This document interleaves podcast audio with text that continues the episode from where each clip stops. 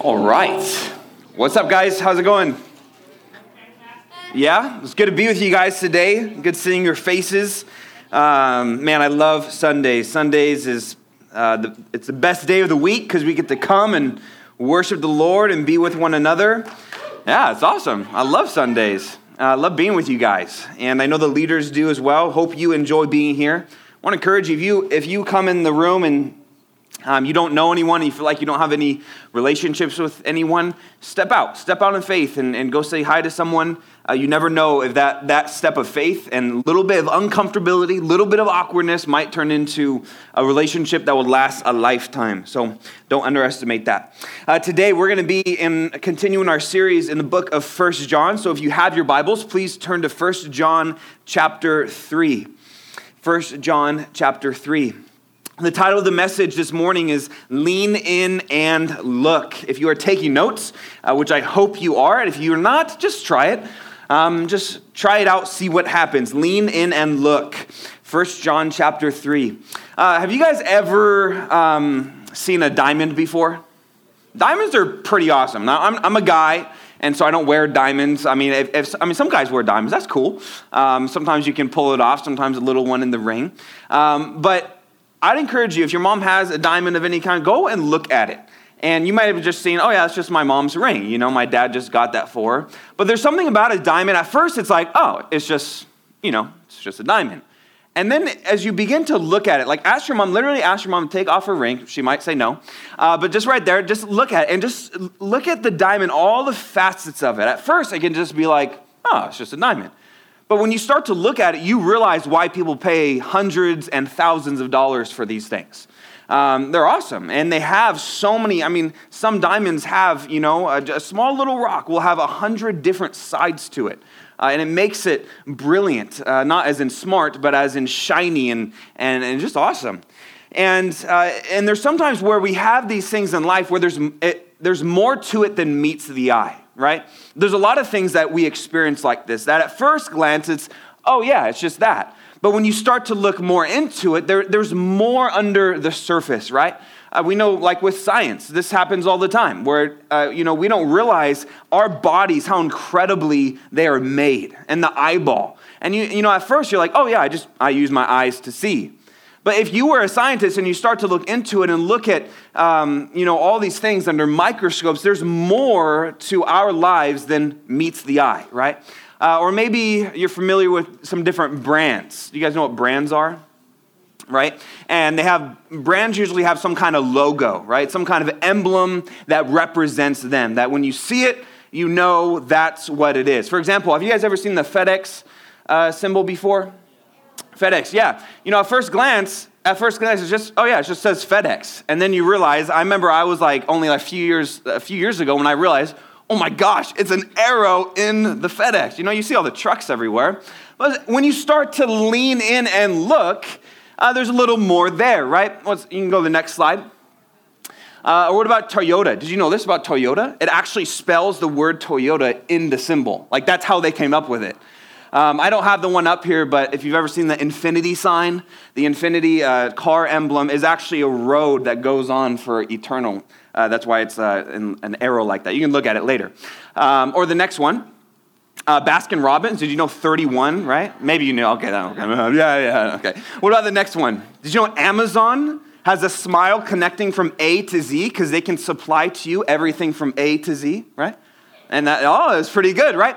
And sometimes with life, there are these things that become normal. There's these things that become just that.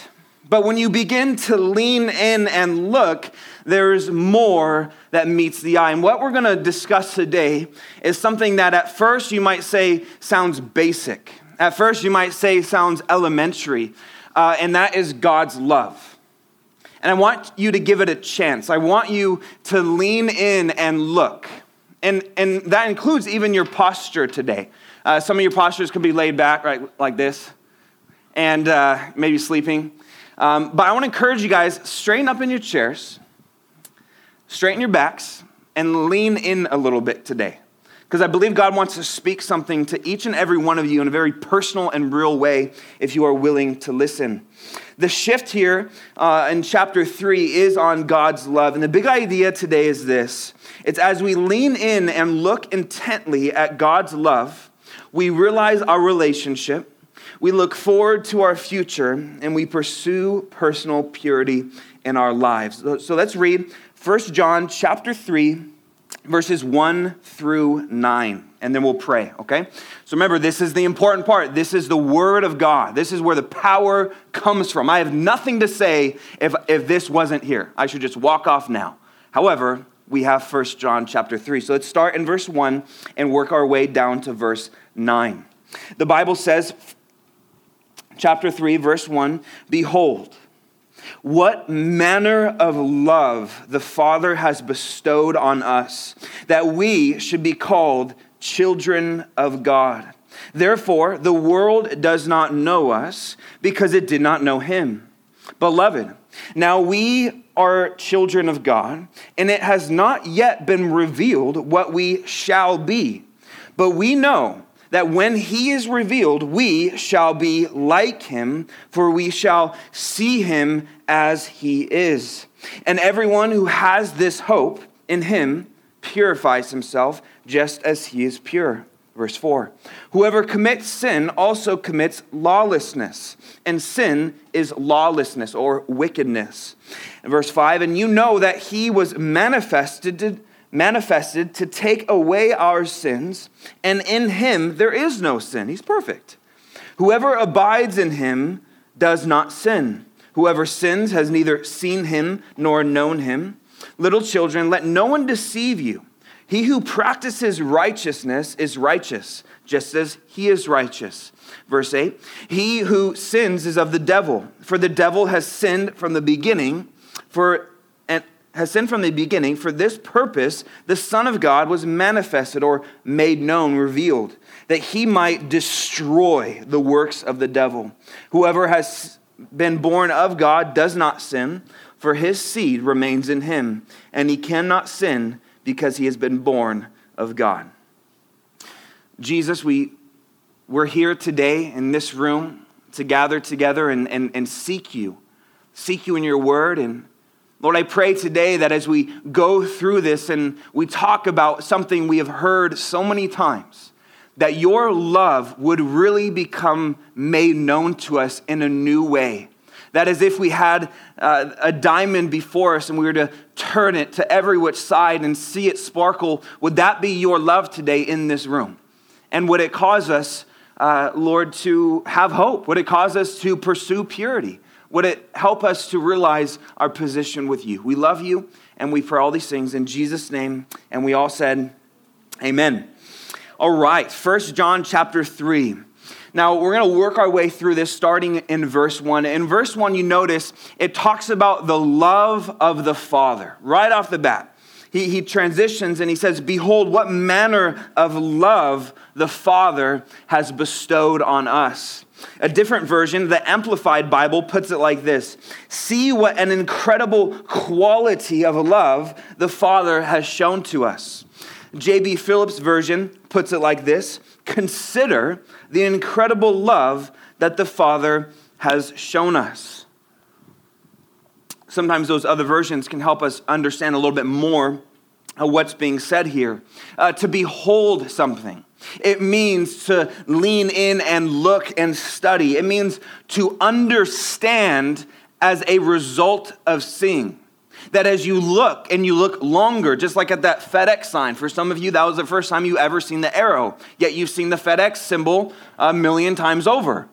But then when you just sat and you looked and someone pointed out to you, oh my gosh, you'll never unsee that. Next time you see a FedEx truck, you'll be like, there's the arrow because they send things, right?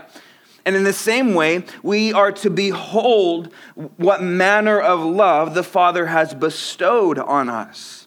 When Jesus appeared to the disciples after the resurrection, they felt like they had seen a ghost and they're freaking out. They were troubled.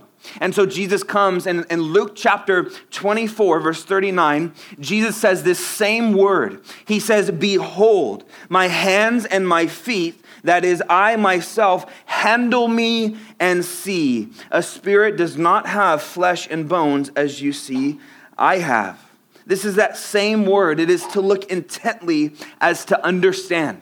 That Jesus wanted to see that he's not this floating ghost, but it's Jesus. Behold, look, understand, see, or consider. And guys, today, God wants us to consider his love. He wants his love to be seen. It's not a secretive thing. He put it on display for the whole world to see. And so, just for a moment, I want you and me to consider what great love the Father has toward us. The Bible says that He is the one who leaves the 99 to go after the one. He is the Father who in our lives knows the things that we need before we ask Him, that He knows before we even pray. Psalm 139, if you've ever studied it, Psalm 139 is a psalm about how he knows everything about us. He knows when we go to bed at night. He knows when we wake up in the morning. That he knows the thoughts before we think it. That God has this intimate and personal knowledge of us. And he has that knowledge because of his love for us, that he cares, that he knows. It's amazing. God's people are described in the Bible as the apple of his eye. It's an expression to show that we are precious in his sight. Are you guys hearing me today? Some of us, for whatever reason, have a difficult time receiving God's love. We might know about it, we might have heard about it, but today I want you to let it get into you. To let's look at this. You and I are valuable to him. Everyone say valuable. Everyone say, I am valuable to God. You guys say it's so depressing. I am valuable to God. Matthew chapter 10, verse 29 and 31 says this Are not two sparrows sold for a copper coin? It Means sparrows are cheap. It's a, it's a small bird. And not one of them falls to the ground apart from your Father's will. He knows them. But the very hairs of your head are all numbered. Do not fear, therefore, you are of more value than they. You are valuable to God. Everyone, touch your hair. He knows the exact amount of hairs on your head, and you can't trick him. It's not like you can pull out one and be like, no, he doesn't. No, he does. He knows how many hairs are on your head. And it's, an, and it's a way, it's not like he's like obsessed with our hair. No, it's a way for him to show he knows you, he cares, and you are valuable to him. He has unconditional love for you. Jeremiah 31 3 says this Yes, I have loved you with an everlasting love. Therefore, with loving kindness, I have drawn you. When it says everlasting, it means it's unconditional on what you do or do not do. You will not change his love for you. It's amazing. Jeremiah 31 3 is one that you want to keep in your heart. 1 John chapter 4 verse 19 speaks this as John will, which we'll later see in weeks down the line we love him because he first loved us that he was the one who made the first step it's not that we show this incredible love towards God and pursued Him, and so He began loving us and pursuing us. No, for each and every one of us, the truth and the matter of fact is that God loved you first. And whether you love Him or not is only a result because of His pursuit, because of His thoughts, because of His love. And it's awesome. I love how Deuteronomy chapter 7 puts it. Not because, it's not because of something you have done. It's not that you earned God's love, which is a simple truth, but a profound one. Deuteronomy, Moses speaks to the people, and he says, The Lord did not set his love on you, nor choose you because you were more in number than any other people. For you were the least of the peoples, but because the Lord loves you. Essentially, what this verse says is that God loves you because he loves you. You guys hear me? Let this sink in. God loves you not because of what he thinks he can do in you, what he thinks he can get out of you. He doesn't love you because of something you have done. He literally just loves you because he loves you. Ultimately, we see this love displayed with Jesus on the cross, something that he did not have to do, this sacrificial, unselfish love of God. And First John tells us, he says, What manner, what manner of love the Father has bestowed on us. These words, it means how great, how massive of a love that God has given to us. Lavished is another word showered. He has spoiled us in His love. It speaks of the measure and the manner of God's love. The measure meaning it's great, nothing is greater, and the manner meaning what kind that it is giving. It's not, it's one sided. That God doesn't love us expecting something in return. That He's gonna love us despite whatever choices that we make. That he's not doing it because he wants something. And John goes on in our text today and shares with us three ways. Okay? And if you're taking notes, these are your points. Okay? Three ways that God's great love affects our life. Are you ready? Okay? So that's God's love. Amazing, unconditional, uh, without anything we have done, sacrificial. And in, in light of this love, Number one, his love makes us family. If you're foreign to taking notes, when it comes to a point like this, you want to put a big number one, maybe go back over to embolden it. You don't have like, no one's taking notes on the iPad, so you can't embolden it, but you can with your pen. And then put his love makes us family. And this is the first of three ways that we're going to look today. And so now, as we take notes, maybe do, you guys know what an indent is? Do a little indent to the right, and then start writing your notes. If a verse reference comes up, put it down, and don't just put the verse reference. Say if the verse reference is about like God's love, for example, or adoption or something like that, how he adopts us into his family, put the verse and then put a little dash and put like just a little indicator of what that verse is about. It'll be very helpful to you. And so his love makes us family. The verse goes on to say that we should be called the children of God the children of God, names called and counted a child of God. And this is a totally unnecessary blessing. You guys know what the word unnecessary means? It means he didn't have to. It wasn't, uh, it wasn't, didn't have to be part of the deal. That God could have just came, died on the cross, saved us, and then we're like his servants. But God took it a step further and gave us a blessing totally unnecessary. He made us family. Nothing closer, nothing greater. And did you guys know that not everyone is considered a child of God? I've told you before, but you need to hear it. Ephesians chapter 2, verse 1 says that if you are not a believer, then you are a son of disobedience. You are a son of disobedience. But when you receive Christ as your Lord and your Savior, you become then a child of God. You are not born a child of God. You're not. It is something to be received.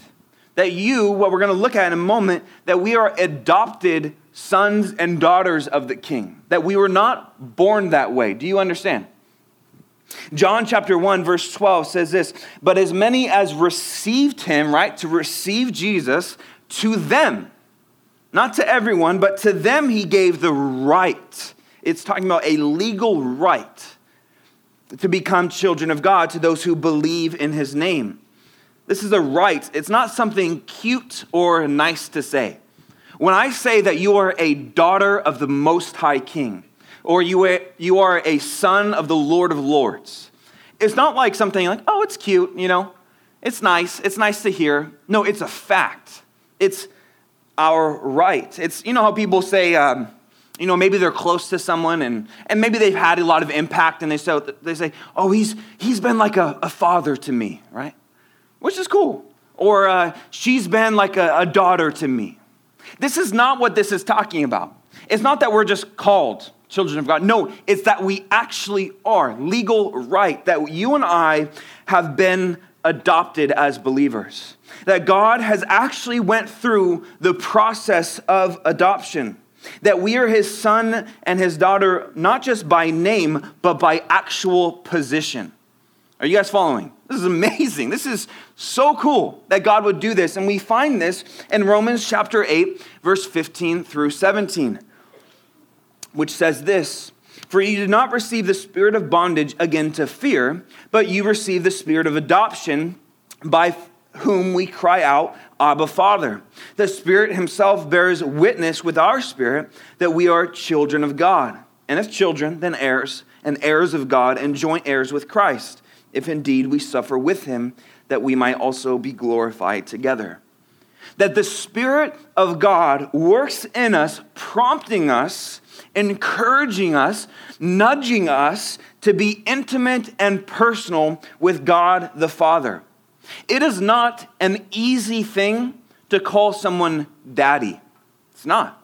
It's not something that comes right away. It is built over relationship. It is built over time spent. And that word, when you see when it says Abba Father, it's the equivalent to having this personal daddy or, or papa or whatever it might be, whatever kind of intimate name that you might call your dad, that that kind of name has to be earned.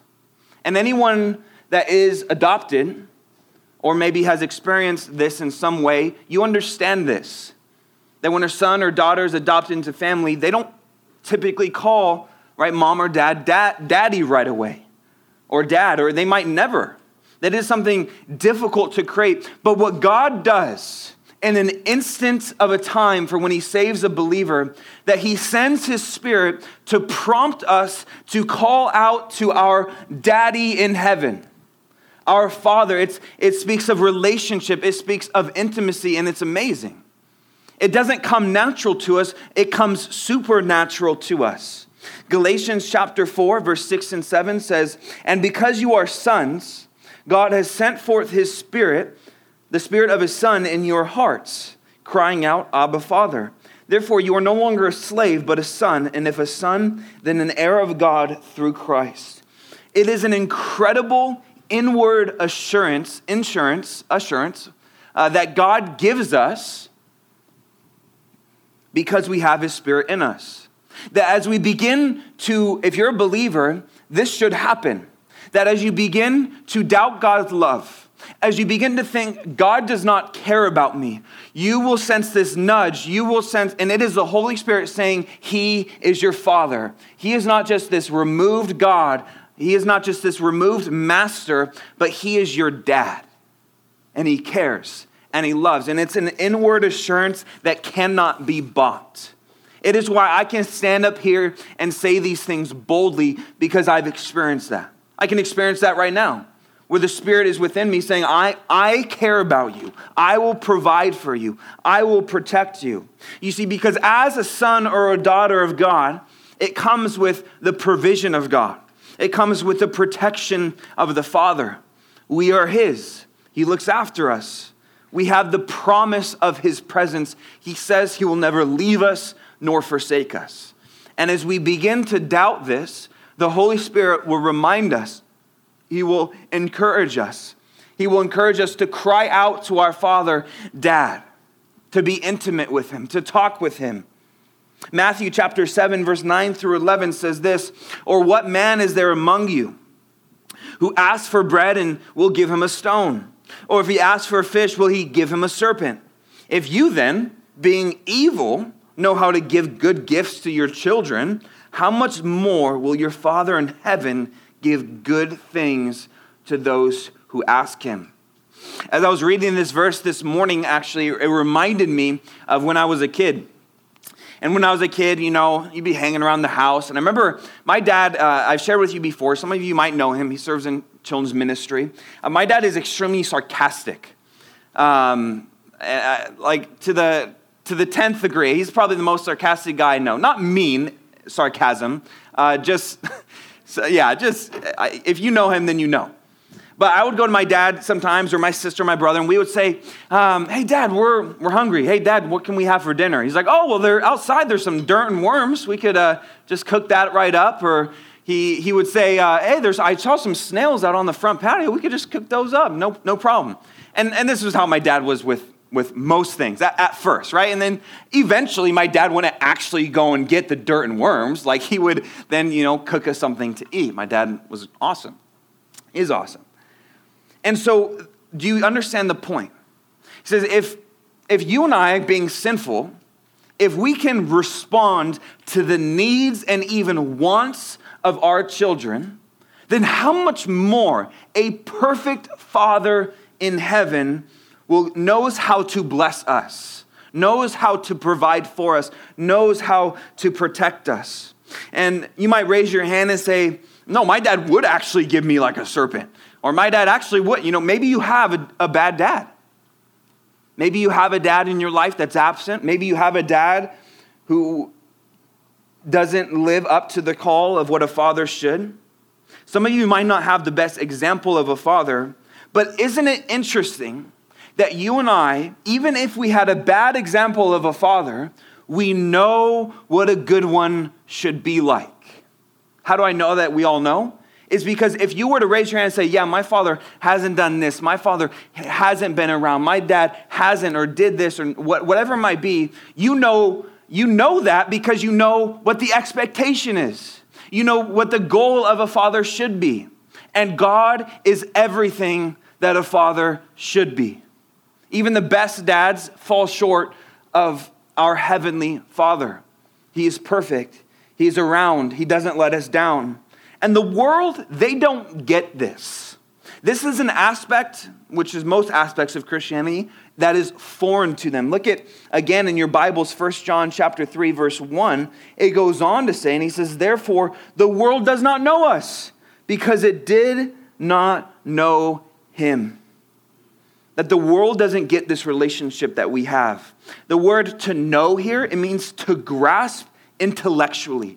It's to have an understanding regarding a subject. 1 Corinthians chapter 2 verse 14 says this, "But the natural man does not receive the things of the spirit of God, for they are foolishness to him, nor can he know them because they are spiritually discerned."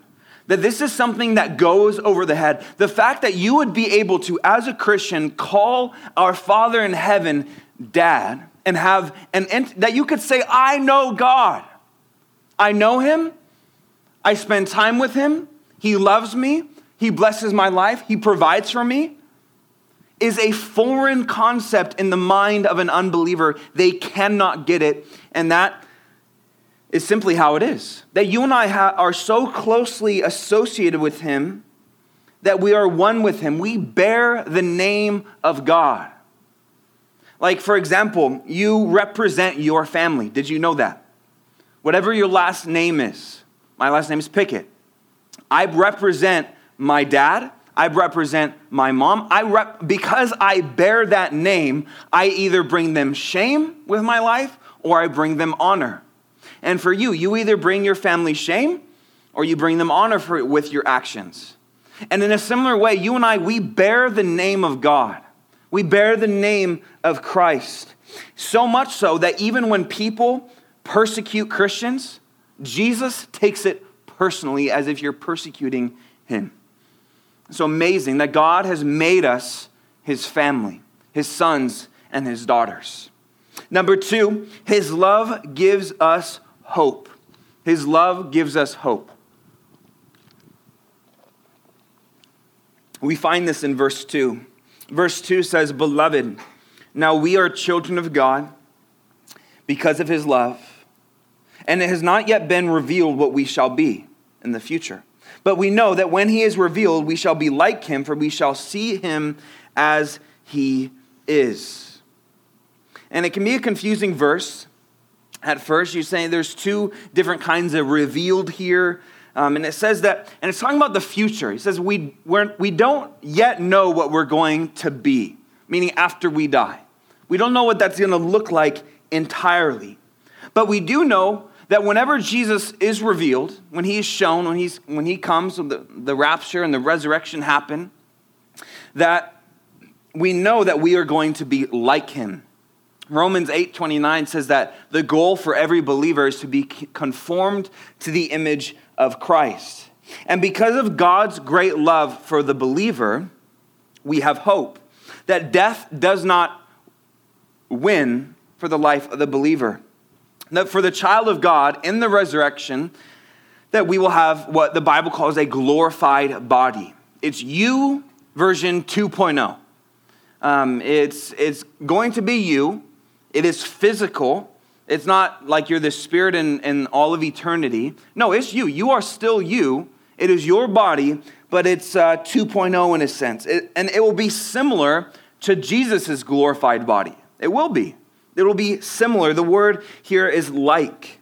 That it'll be recognizable, but it will be different. You'll be able to eat, you'll be able to remember, you will be without sin and you will never die again. But this is a physical resurrection, and this is something that you and I, as a believer, get to look forward to. That we get to share in what Jesus experiences now. He is a human, he's in a human body in heaven as we speak with the Father. 2 Peter chapter 1 verse 4 says, "By which we have been given to us exceedingly great and precious promises."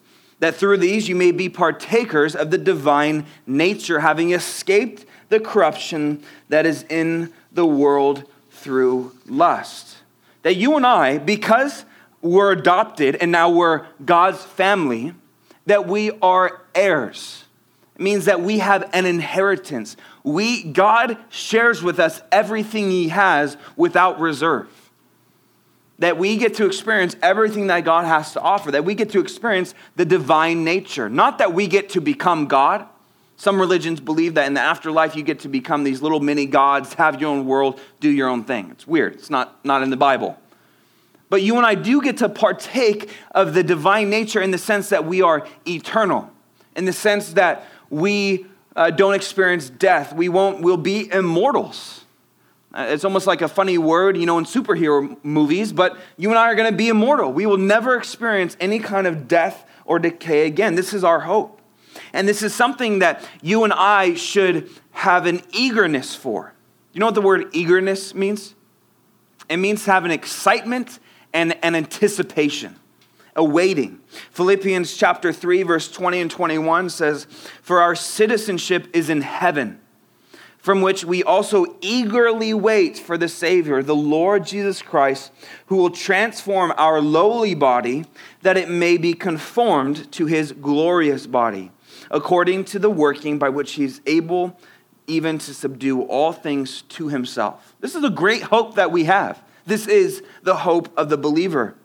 And we not only will be like him, but the Bible says here, look at your own Bible, verse 2 of 1 John 3, it says that we shall see him as he is. Everyone say, I'm going to see Jesus. We're going to see Jesus. We're going to see him with unrestricted, unhindered access.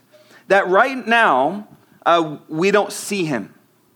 The Bible describes in 1 Corinthians chapter 13, verse 12, says this For now we see in a mirror, dimly but then face to face. Now I know in part, and then I shall know just as I am also known. It speaks that right now, between though we can cry out to God, call him Father, there's this fogginess. It's our flesh, it's our sinful flesh that's in the way. You see, when it says that for now we see like in a mirror dimly, um, back then they had mirrors, but they were, they were not as clear as the ones we have now. They would have been a piece of metal.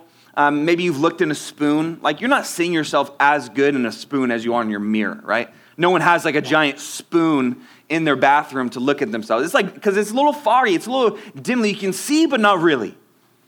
Maybe you've gotten out of the shower before and then try to like do your hair and you just can't see anything because it's all fogged up, right? It's that kind of view. But there's going to be a moment that we are in heaven and we are in the afterlife. We die, but we see Jesus face to face, unhindered, unrestricted, without fog, perfect clarity. 2 Corinthians chapter 3 verse 18 says but we all with unveiled face beholding as in a mirror the glory of the Lord are being transformed into the same image from glory to glory just as by the spirit of the Lord that one day there's going to be unveiled face. It's the picture of a bride coming to the altar and the veil being lifted from her face so that her husband can see her perfectly. And there's going to be that moment that we have with Jesus, and it's our hope, and his love gives us that hope. Thirdly and finally, his love motivates our purity. His love motivates our purity. We'll see this in verses uh, 3 through 9, the rest of our text together. But let's just look at verse 3 together. It says, And everyone who has this hope in him purifies himself just as he is pure. Another way to put it is this and everyone who has this hope fixed on him purifies himself just as he also is pure. You guys know what the motivation is, right? You guys know what it is? Like, okay, I'm motivated to do something or I'm unmotivated to do something. Like, you're usually pretty unmotivated to take the dishes uh, and put them, put them away when you're in the middle of uh, Fortnite or Call of Duty Mobile or something, right? That, um, that you're in the, right, and, and in the middle of that, or you're in the middle of what, whatever you guys do. You guys are, you know, and, and you're not motivated. But then you're pretty motivated to do, to do other things. And there's, um, whatever that might be for you. But God's motivation is not fear and judgment. It's not that He tries to uh, scare you into living a holy life. But the best motivation is a knowledge of His steadfast love. It's coming to a greater understanding of His love. It motivates our purity in our life like nothing else. Right? You guys know what purity means means free from sin. It means free from fault, right? And When you drink, you hopefully you drink pure water, right? It doesn't have like dirt in it. Um, and we, we like things that are pure. And our lives are to be pure. Second Corinthians 5, uh, chapter 5, verse 14 through 15 says this For the love of Christ compels us because we judge thus, that if one died for all, then all died and he died for all, that those who live should live no longer for themselves, but for him who died for them and rose again. Do you see that word compels there? I put it in red for you. Compels us. It means uh, motivates, it means constrains.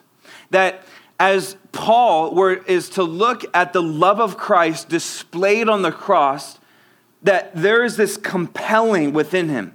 There is something that pulls him it constrains him in the sense of even, even handcuffs. Now, we think of that as in a negative sense, but there is something that, that motivates us as we look at the love of Christ, that we want to please him, that we want to live a life that's no longer for ourselves, but for him. I can tell you today, that's what motivates me.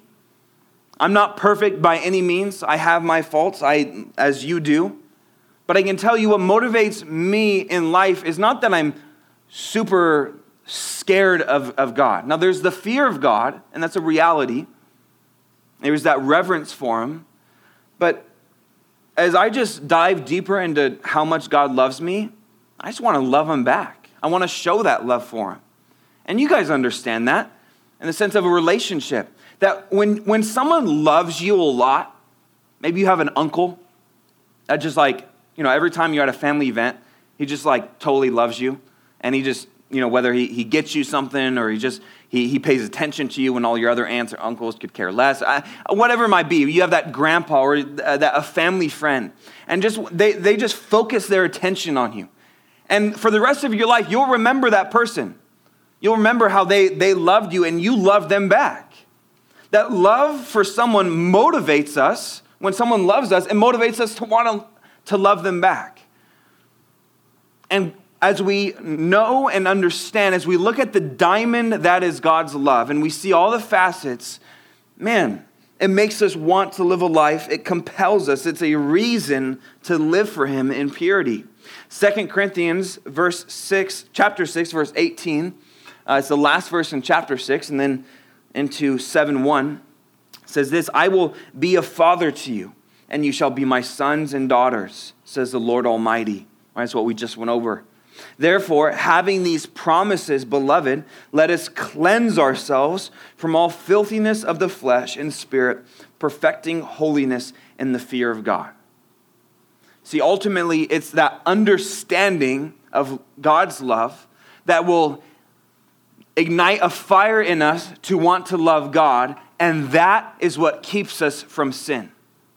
It'll be in that moment when you have to make the decision I know this is wrong. I know this is against what God wants me to do. And in that moment, you will either do it because you don't have a good understanding of God's love, or you will show a display of love back to God by not doing that thing or doing something different. It is the love of God more than anything else that will keep us from sin.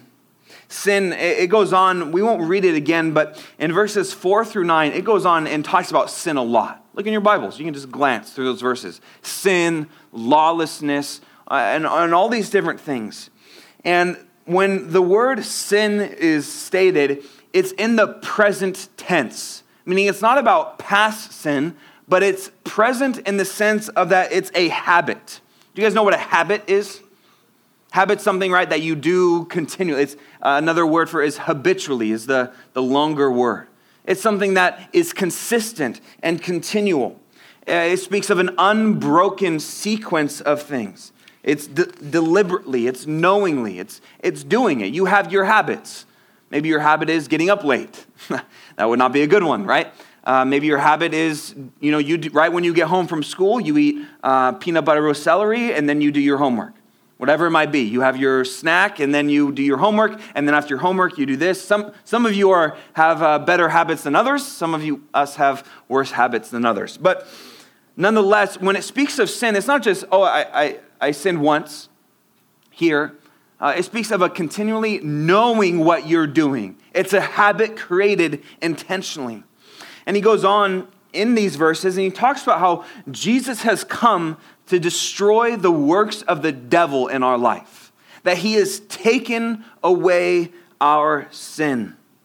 For John chapter 1, verse 29 says, The next day, John, this is John the Baptist, saw Jesus coming toward him and said, Behold, the Lamb of God who takes away the sin of the world. That for the believer, for the son and daughter of God, sin should not define our life. It should not be something that's habitual. It should not be something that's deliberately done. And the motivation for that purity is his love. I want to share with you a quote that's been said before. It says this We have been saved from sin's penalty. We are being saved from his power, from sin's power, and one day we will be saved from sin's presence. And this so accurately describes our current relationship with sin and what Jesus has done. Another way to put it is that Jesus has taken away our sins, the penalty of our sins. We are, he has taken away sin's power in our life, and one day he will take away sin's presence in our life. And that should be our current relationship with sin. And so, as we just close, I want you to look at one more quote, which I think will help us conclude today. It's this Someone once said, God loves the sinner not because he is drawn away, drawn to him by his lovableness, but because in spite of man's unloveliness, God sets his mind and will on seeking man's highest good. This is what is, is amazing about God's love. Today, I don't know how you came in. I don't know where you're at with the Lord. I don't know if you are a believer or if you've never really received Jesus as your Lord. But God's love for you is deeper than you can imagine. The Bible describes it that it's deep and wide, it's vast beyond all measure.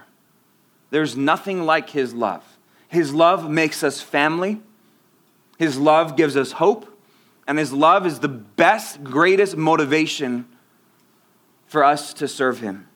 I want to share with you a hymn that we're going to sing in a moment Um, and uh, have you guys ever heard of the, the hymn, How Deep the Father's Love for Us?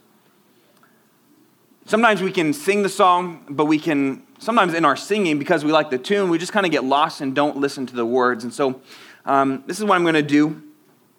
Um, I'm going to read this hymn, and then we're to we're to sing it, okay? So I want you to look on the screen. The slides will kind of go up um, as, I, as I say it, okay? And I just want you to really meditate on the words. You can take a moment, you can put away your stuff if you need to. Um, and then I want you to just be unhindered, un, uh, without distraction, okay? I'll give you a moment. The hymn goes like this How deep the Father's love for us, how vast beyond all measure, that he should give his only Son to make a wretch his treasure. How great the pain of searing loss, the Father turns his face away. As wounds which mar the chosen one bring many sons to glory. Behold the man upon a cross, my sin upon his shoulders. Ashamed, I hear my mocking voice call out among the scoffers. It was my sin that held him there until it was accomplished. His dying breath has brought me life I know that it is finished. I will not boast in anything, no gifts, no power, no wisdom, but I will boast in Jesus Christ, his death and resurrection. Why should I gain from his reward? I cannot give an answer. But this I know with all my heart his wounds have paid my ransom. God, we come before you and we thank you for your love for us. Would it not become something simple? Would it not become something basic? Would it not become something trivial in our lives that we don't care about or that we've heard before? God, I pray that your love would enrapture our lives. That right now, as we even just sing the song, and as your spirit in us cries out, Abba, Father, and you encourage us to have that intimacy with you. God, I ask that we would just be in a place that we could receive your love. We would begin to understand and grasp how deep your love is for us. Lord, we know that it's going to take all of eternity, and we'll never get to the end where we can fully grasp and know and understand your love. Well, that's what we're going to be doing with you. That we're going to let you, Lord, pour your love on us. And right now, as we just sing, Lord, would you be, would you be glorified in our singing? As we just respond to the message to which you spoke. God, uh, God, we choose just to love back on you. We choose that our boast, our bragging would not be in anything else but the fact of your love displayed on the cross. We thank you, God, and we love you. And we pray all these things in Jesus' name. And so, in a just a spirit of attitude of worship, if you guys want to stand quietly, and then we're going to sing this song, and I want you to sing it. Whether you're used to singing or at all, um, but just let something come out of your mouth, however light it might be. As you sing these words, you just let the Father's love pour over you. He wants to. And I just get this sense right now, I don't know if it's the Spirit or not, but that some of you are having a very difficult time letting God's love in. Maybe because someone hurt you, maybe because you, you feel abandoned by God just for the next few minutes as we sing the song, just open your heart up to Him and let Him in, okay? And let's worship.